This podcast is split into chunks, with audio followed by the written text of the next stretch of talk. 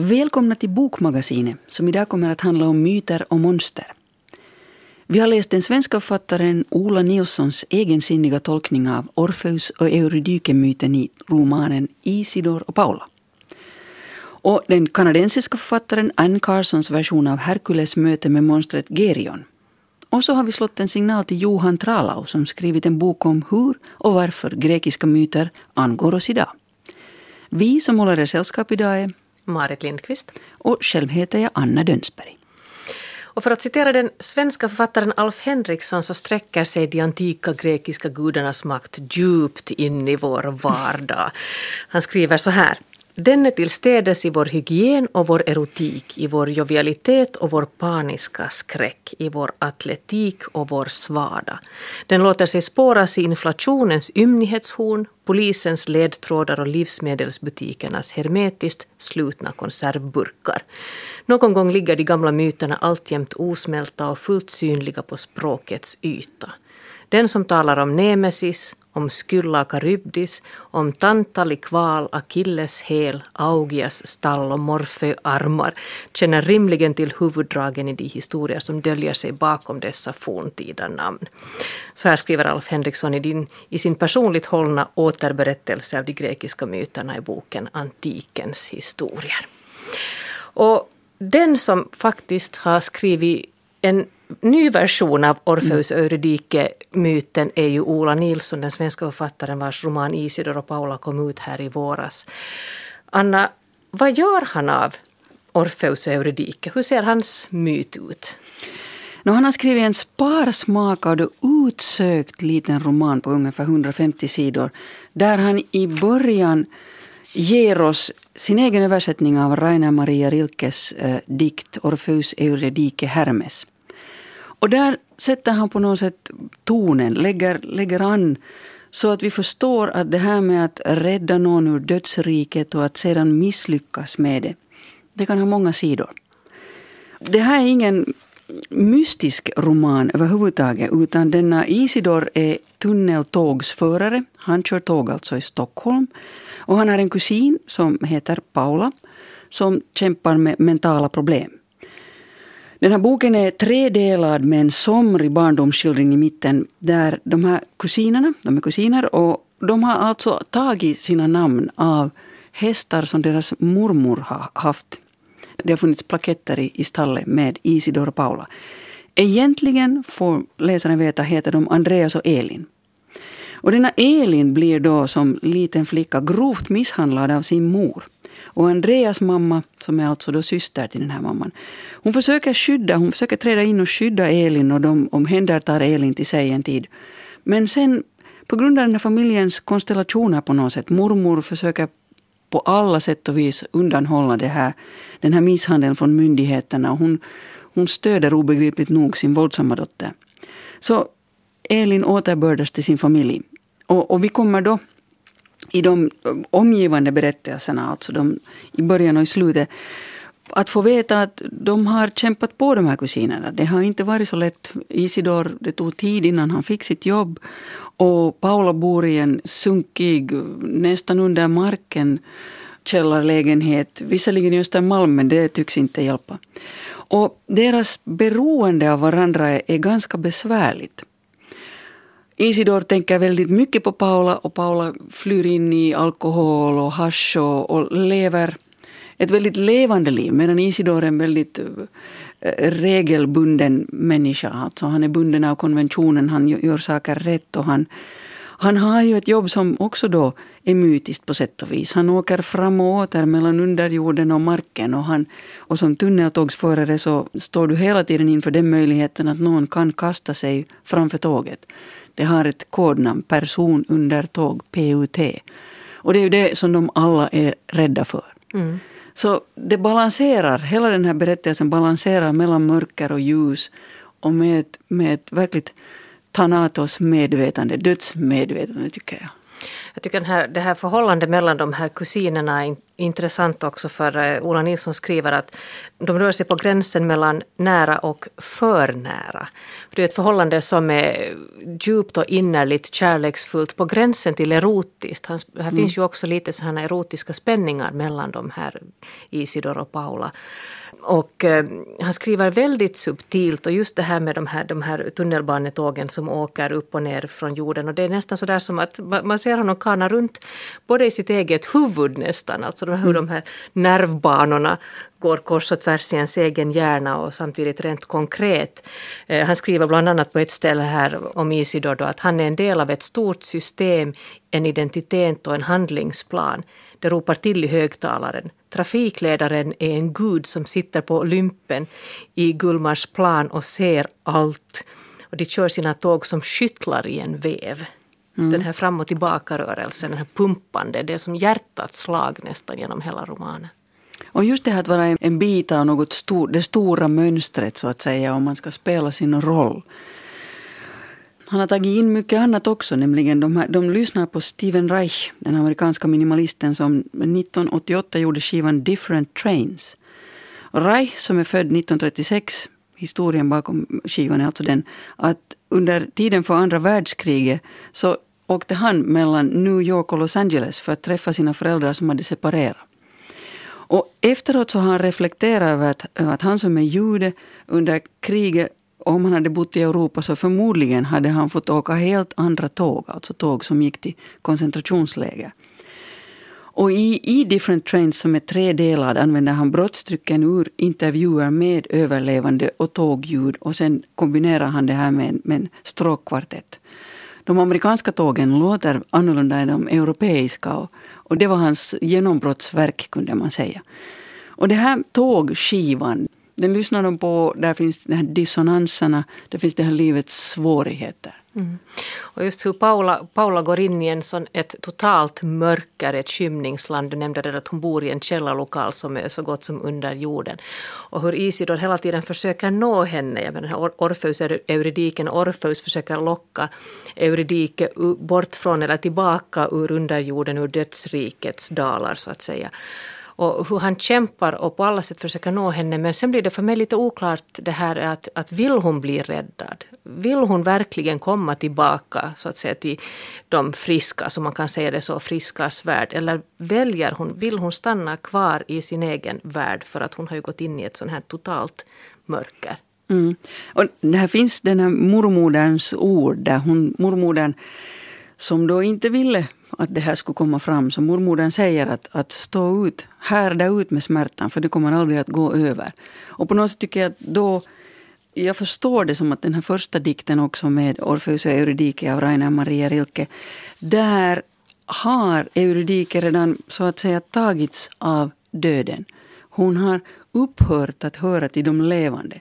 Och lite samma är det då antar jag med den här Paula. Att, att de sår hon har åsamkats, även om kroppen har läkts, så har psyket aldrig lekt.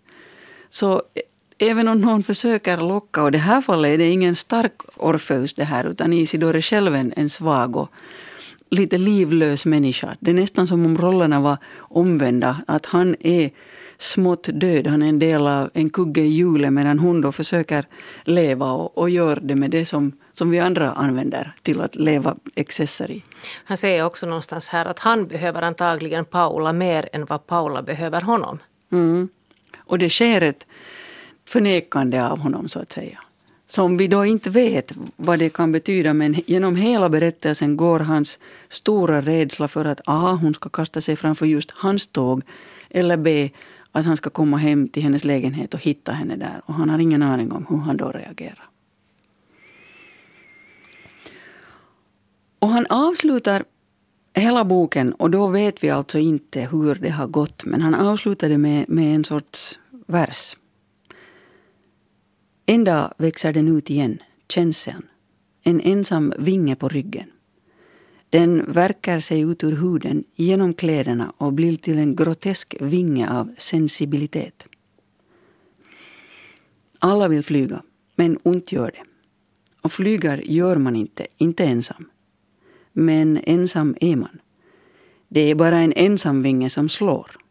så att de flaxar runt, runt sig själva med stapplande steg.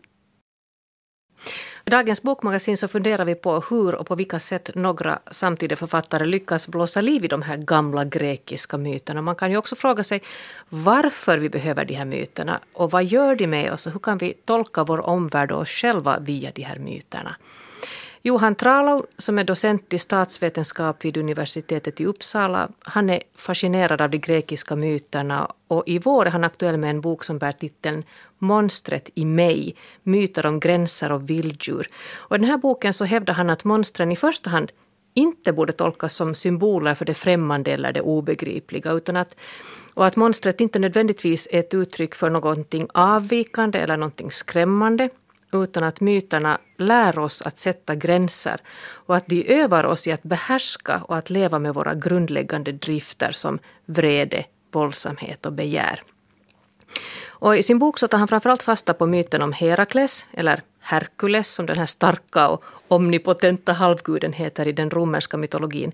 Och också myten om Minotauros, ett monster till hälften människa och till hälften tjur. Och enligt Johan Tralau så visar myten om Herakles att människan måste göra sig primitiv för att kunna utföra nödvändiga uppgifter i jakt, i strid och i krig. Men här finns också en fara i att människan tappar kontrollen och förlorar sin självbehärskning. Och berättelsen om Minotauros varnar oss för sin del om risken med att bli kär i fel person. Så genom Minotauros får vi veta hur det går om vi överskrider familjens erotiska gränser så att säga. Och jag ringde upp Johan Tralow för att fråga varför han anser att monstrens värld är vår och varför myterna om monstret angår oss idag och varför behöver vi dessa mytiska monster? Så nu ska ni skärpa öronen och lyssna. Telefonlinjen är väldigt bra men kräver kanske lite skärpning i hörselgångarna. Börja med så när man börjar studera monster så upptäcker man väldigt snabbt att det finns en märklig kontinuitet in i den moderna världen. Och, och det är inte något som man omedelbart ser är relevant men åtminstone så ser man att, att det finns, att det lever kvar. Det finns en, en mängd urhistoriska myter och ritualer som handlar om hur jägare och krigare exempelvis hör ihop med vilddjur och rovdjur. Vi kan se det till exempel i myten om Herakles som är den stora monsterbekämparen men som själv framställs som liknande ett lejon. På bilder så kan man se att Herakles är klädd i ett lejonskinn och att det ser ut som att hans huvud tittar fram ur ett lejonhuvud. Och där finns inte bara den här föreställningen om att jägaren, som jag kanske jagar ett lejon, också är som ett lejon, är ett lejon. Det finns inte bara i den grekiska världen, det finns på många andra ställen. I Afrika så har det funnits sällskap med leopardmän som klädde sig i leopardskinn och ansågs kunna förvandla sig till leoparder. Och i, i den nordiska världen eh, så finns det ju den här föreställningen om bärsärkarna, men även om Ulf Hednar, som var vargmän och som då ansågs höra ihop med vargar och björnar och som antingen ansågs kunna förvandlas till det eller som på andra sätt var besläktade med de här. Och det här är ju väldigt långt ifrån oss historiskt. Det är mycket länge sedan. Men det finns en märklig kontinuitet in i samtiden. Om man tittar på vissa militära förband exempelvis så bär de fortfarande björnmössor. Och vissa forskare, och jag måste erkänna att jag tycker att den här tanken är väldigt lockande. Vissa forskare menar att det här är en gammal kontinuitet med föreställningen om bärsärken, björnkrigaren. Och fortfarande kan militära förband på sätt och vis identifiera sig med rovdjur och vilddjur. Man kan ha prövningar som heter örnmarsch och så vidare. Så kontinuiteten, att myten lever kvar och ofta på sätt som vi inte ser, den tycker jag är slående. Du nämnde ju redan den här blandningen mellan vilddjur och människa och det finns ju också rent konkret i många av de här myterna, de här gudarna, de är ju blandningar av människor och djur. Så är det. Och i, den grekiska världen så är det i hög grad så att man anser blandningen vara oren. Det är en, det är en lägre form. Medan i Egypten exempelvis så finns det då i högre grad gudar som tillbes som är både djur och människa. Men i den grekiska världen som jag mest studerar i den här boken, Monstret i mig, så är det i högre grad så att man betraktar djurdelen som den, den lägre delen, den primitiva delen. Du har bland annat tar du exempel kentaurer och, och sfinxen som till nedre delen är djur och till övre del kropp, alltså människokropp. Och, och att grekerna ofta ser på, på den här kroppen nerifrån och uppåt. Och vad är det man ser då?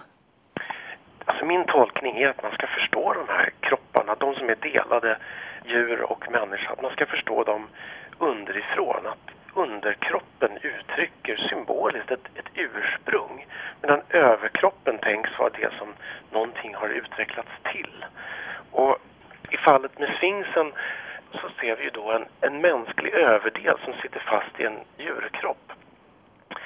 Den tyske filosofen Hegel menade i sina föreläsningar om estetik att det här var den, det var den perfekta bilden av övergången från den egyptiska världen till den grekiska världen. Därför att i den egyptiska världen, där sfinxen kom ifrån, där var den mänskliga kroppen, människan, var fortfarande fast i det djuriska.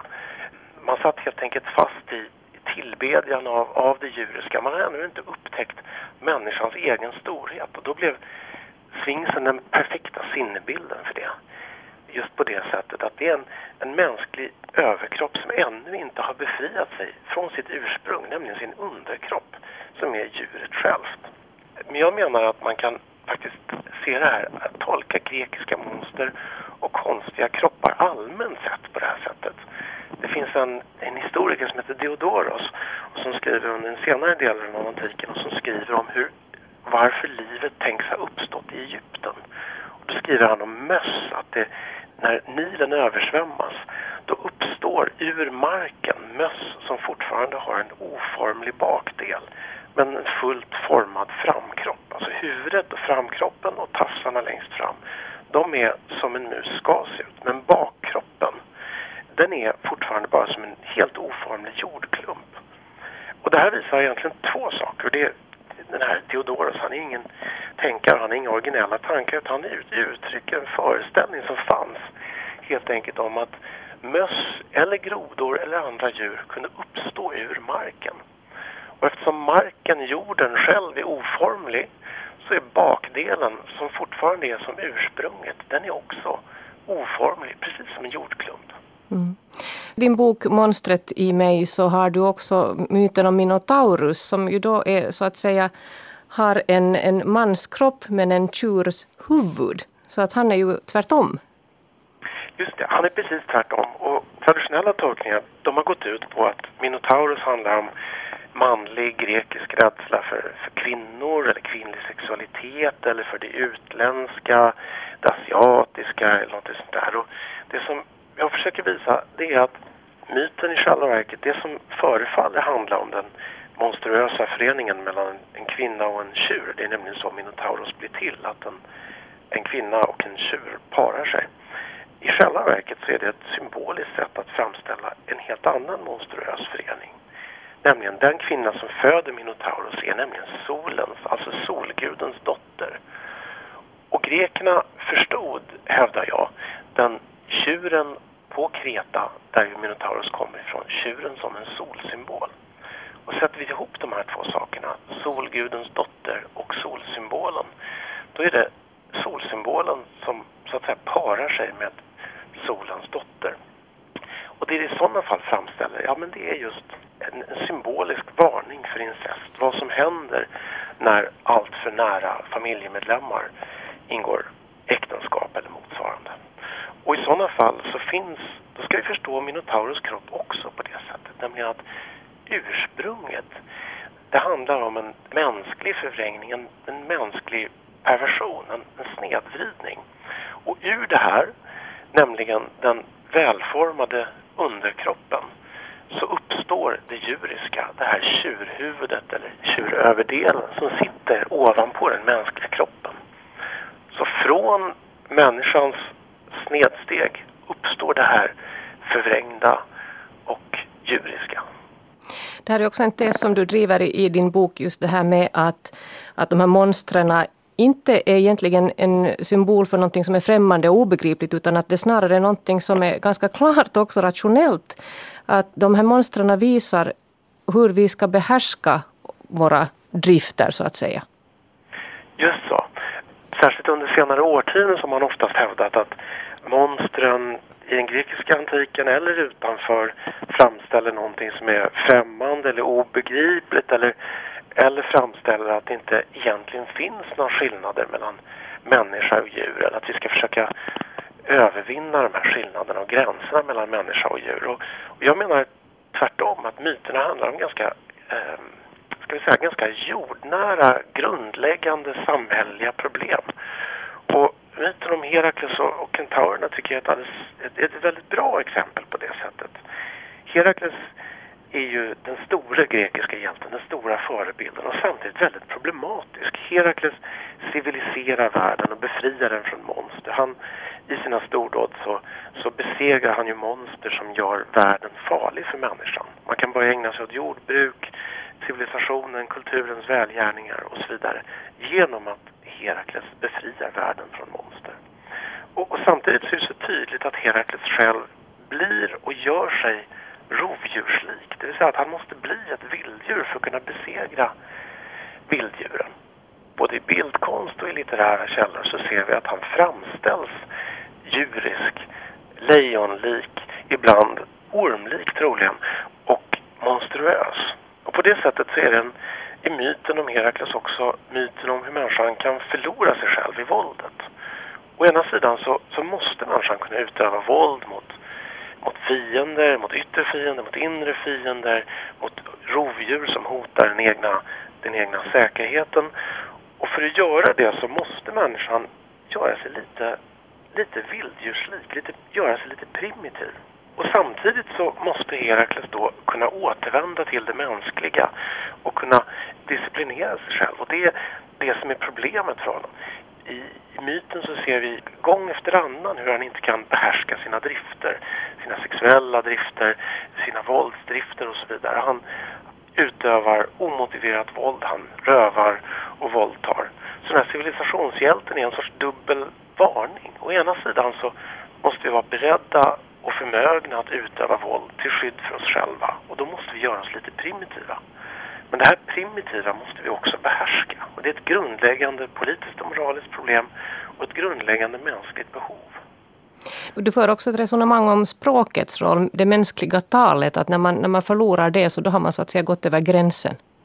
Ja, för grekerna och för många andra kulturer så är det ju så att man betraktar språket som den grundläggande, den, den viktigaste och kanske den högsta mänskliga färdigheten. Vad vi vet så finns det ingen annan varelse som har någonting som liknar det komplexa mänskliga språket. Och då blir så att säga bilden av att förlora sig själv, att bli alltför djurisk, att inte kunna återvända till civiliserade, hövliga former.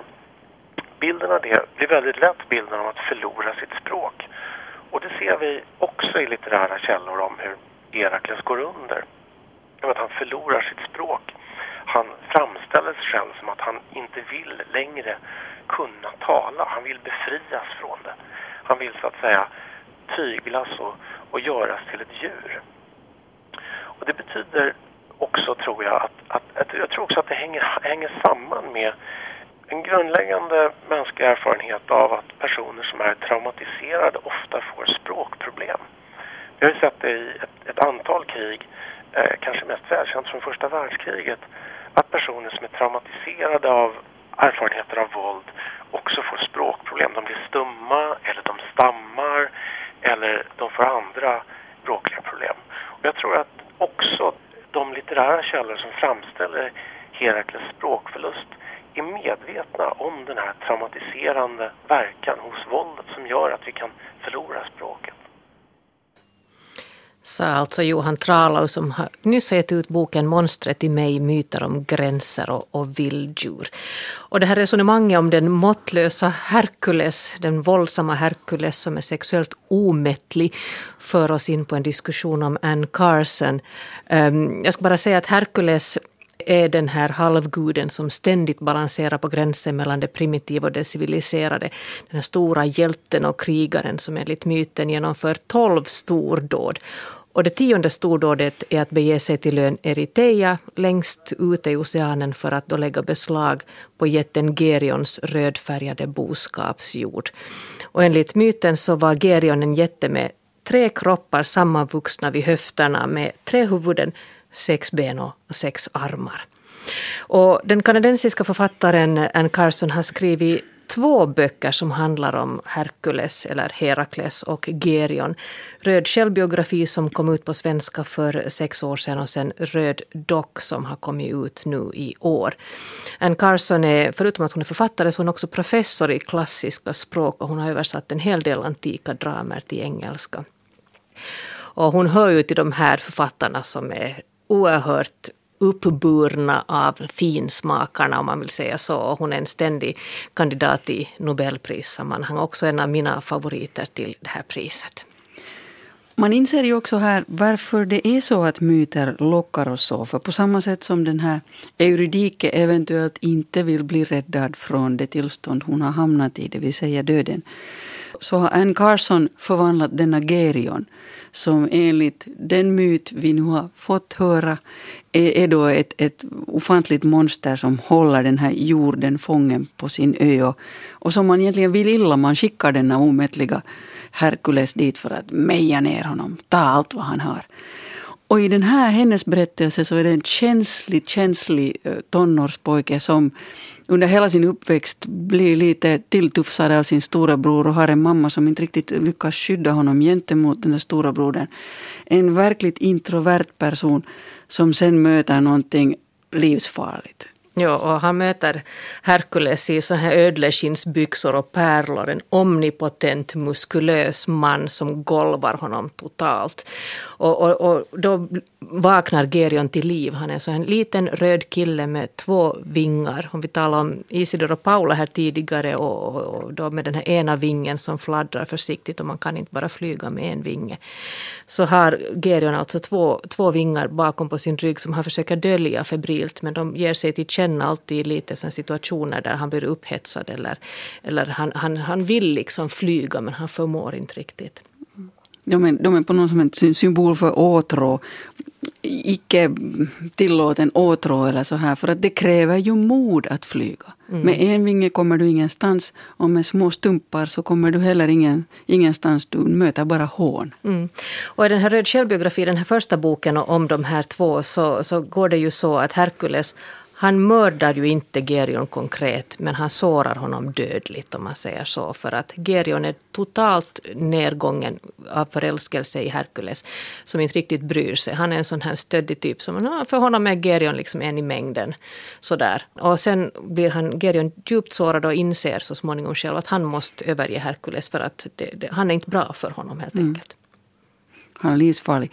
Jag, jag skulle ha lust att läsa ett mm. litet, litet stycke, bara för att visa en hurdan författare Anne Carson är. Det här handlar om, um, om hur Gerion mår på sätt och vis. Och nu citerar jag henne.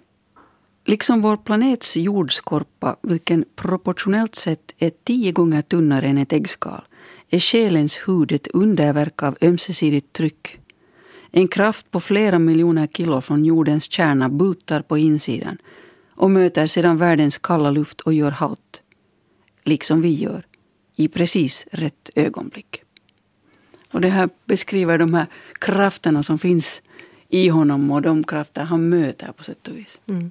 Och sen nu när hon hade återkommit till, till det här paret nu senare, det, det har tagit henne 11 år att skriva Röd dock som är uppföljaren till Röd självbiografi där hon återser sina protagonister och de återser varandra av en slump och de har ju båda blivit betydligt äldre, det här är ju flera decennier senare. Och då har Herkules varit i krig. Han mm. återkommer från ett krig och han är dödligt sårad själv. Alltså, eller dödligt sårad, ska vi säga att hans hjärna har blivit dödligt sårad. Han, han är liksom krigsskadad helt enkelt. Han har gått in i en psykisk eh, depression.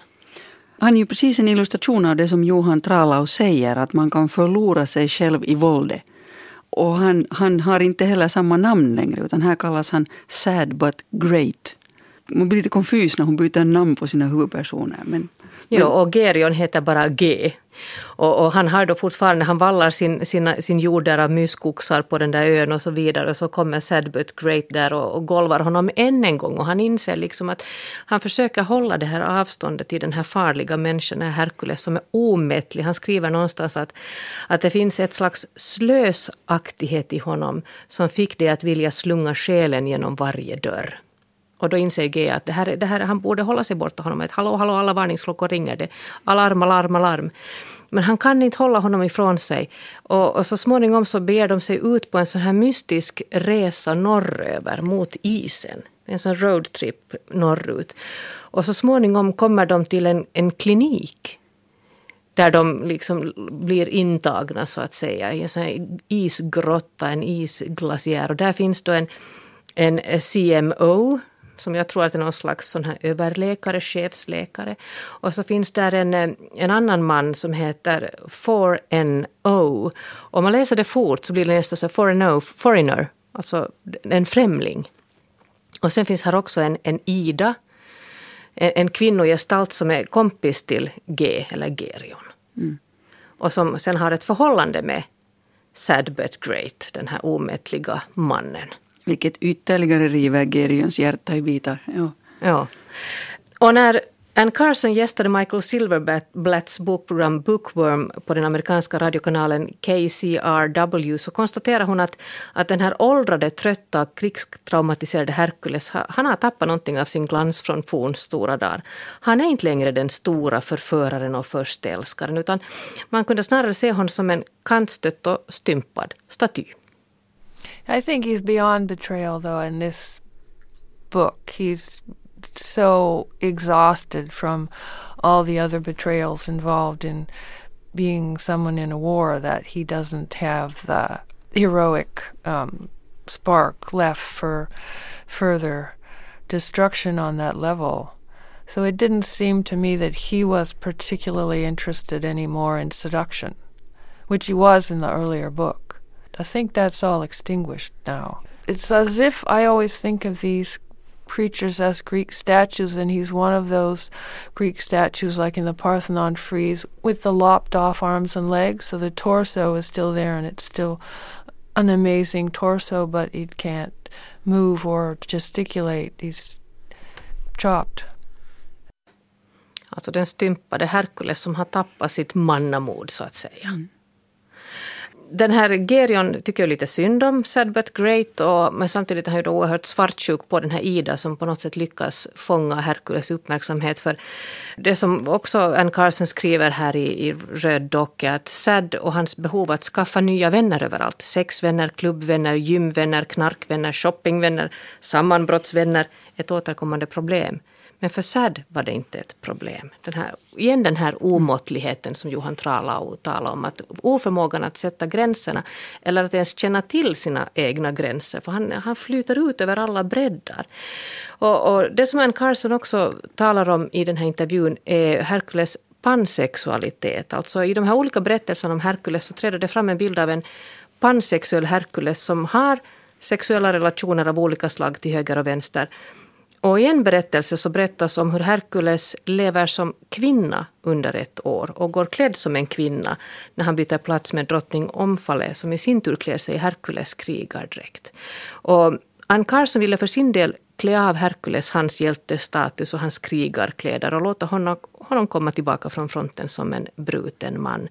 Och Ida är då den här kvinnan som kunde utmana honom och de har en heterosexuell relation samtidigt som Herkules fortsättningsvis har en sexuell dragning till Gerion.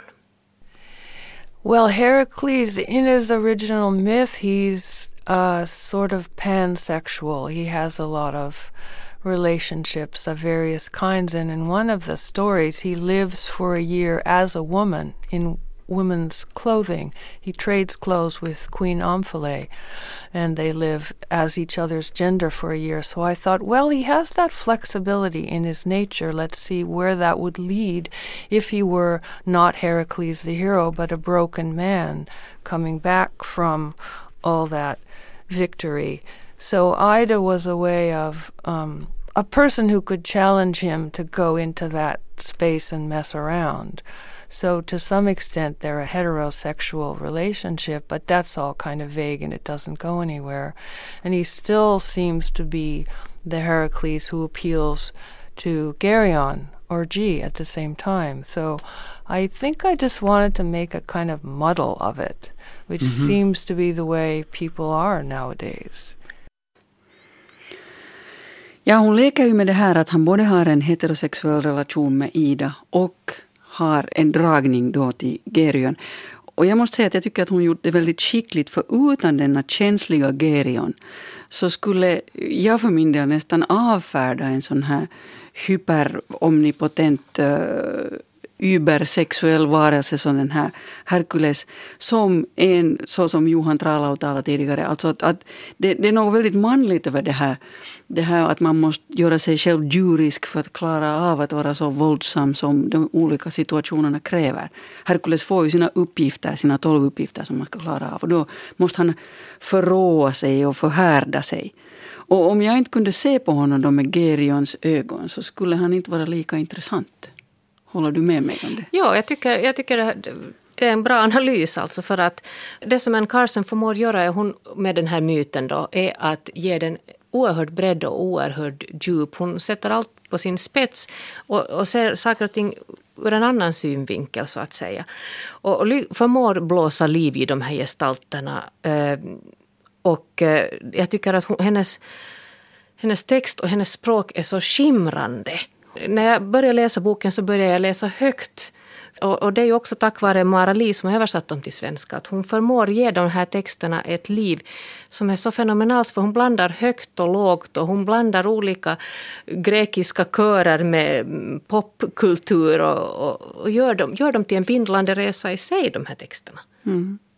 Sen har, här finns ju en, en mycket spännande figur för att det finns en man i silversmocking som sen visar sig vara Hermes. Så att galleriet utökas av de här mytiska klassiska figurerna. Och en annan central person, är, både i Röd självbiografi och i Röd dock, är ju mamman, Gerions mamma. Och i Röd dock så är hon gammal och på dödsbädden och de besöker den här modern på slutet av sin resa här. Och jag tänkte att vi kunde avsluta dagens bokmagasin med att låta Anne Carson själv läsa ett stycke alldeles från slutet av, av boken där modern då ligger på dödsbädden. Hon skriver så fint här, vi ska se vad det var. Eh, Hennes säng är stor som en raserbåt. Hon däremot en näve kvistar under lakanet. Här har vi Anne Carson. Wife of Brain Mothers in summer, mothers in winter, mothers in autumn, mothers in spring. Mothers at altitude, mothers in solitude, mothers as platitude, mothers in spring. Mothers banking their shots, mothers grackling their throats, mothers dumped from their boats in spring. Mothers as ice, or when they are nice, no one more nice, in spring. Mothers ashamed and ablaze and clear at the end as they are, as they almost all are, and then mothers don't come around again in spring. Och så här låter texten i översättning av Mara Lee. Mödrar om sommaren, mödrar om vintern, mödrar om hösten, mödrar om våren. Mödrar med upphöjdhet, mödrar i enslighet, mödrar som smaklöshet, mödrar om våren. Mödrar träffar i prick, mödrar sätter i halsen, mödrar ramlar i vassen om våren. Mödrar en mardröm eller när hon är öm, ingen är mer öm om våren. Mödrar skamsna och blossande och klara, men till slut som de är, som de nästan alla är då, mödrar inte kommer tillbaka mer om våren. Här är vi nu så illa tvungna att sätta punkt för Bokmagasinet idag. De böcker vi har talat om idag är Ola Nilssons Isidor och Paula, Johan Tralaus Monstret i mig, myter om gränser och vilddjur och Anne Carsons Röd självbiografi och Röd dock. Nästa bokmagasin ägnar vi åt de författare som tar del i Helsinki Lit som pågår den 22 och 23 maj på Savoy-teatern i Helsingfors. Vi ska bland annat träffa Carl Johan Wallgren som skrivit en noir-thriller under pseudonymen Lucifer. Vi som har hållit er sällskap idag är Anna Dönsberg. och själv heter jag Marit Lindqvist. Vi hörs om en vecka. Hej då.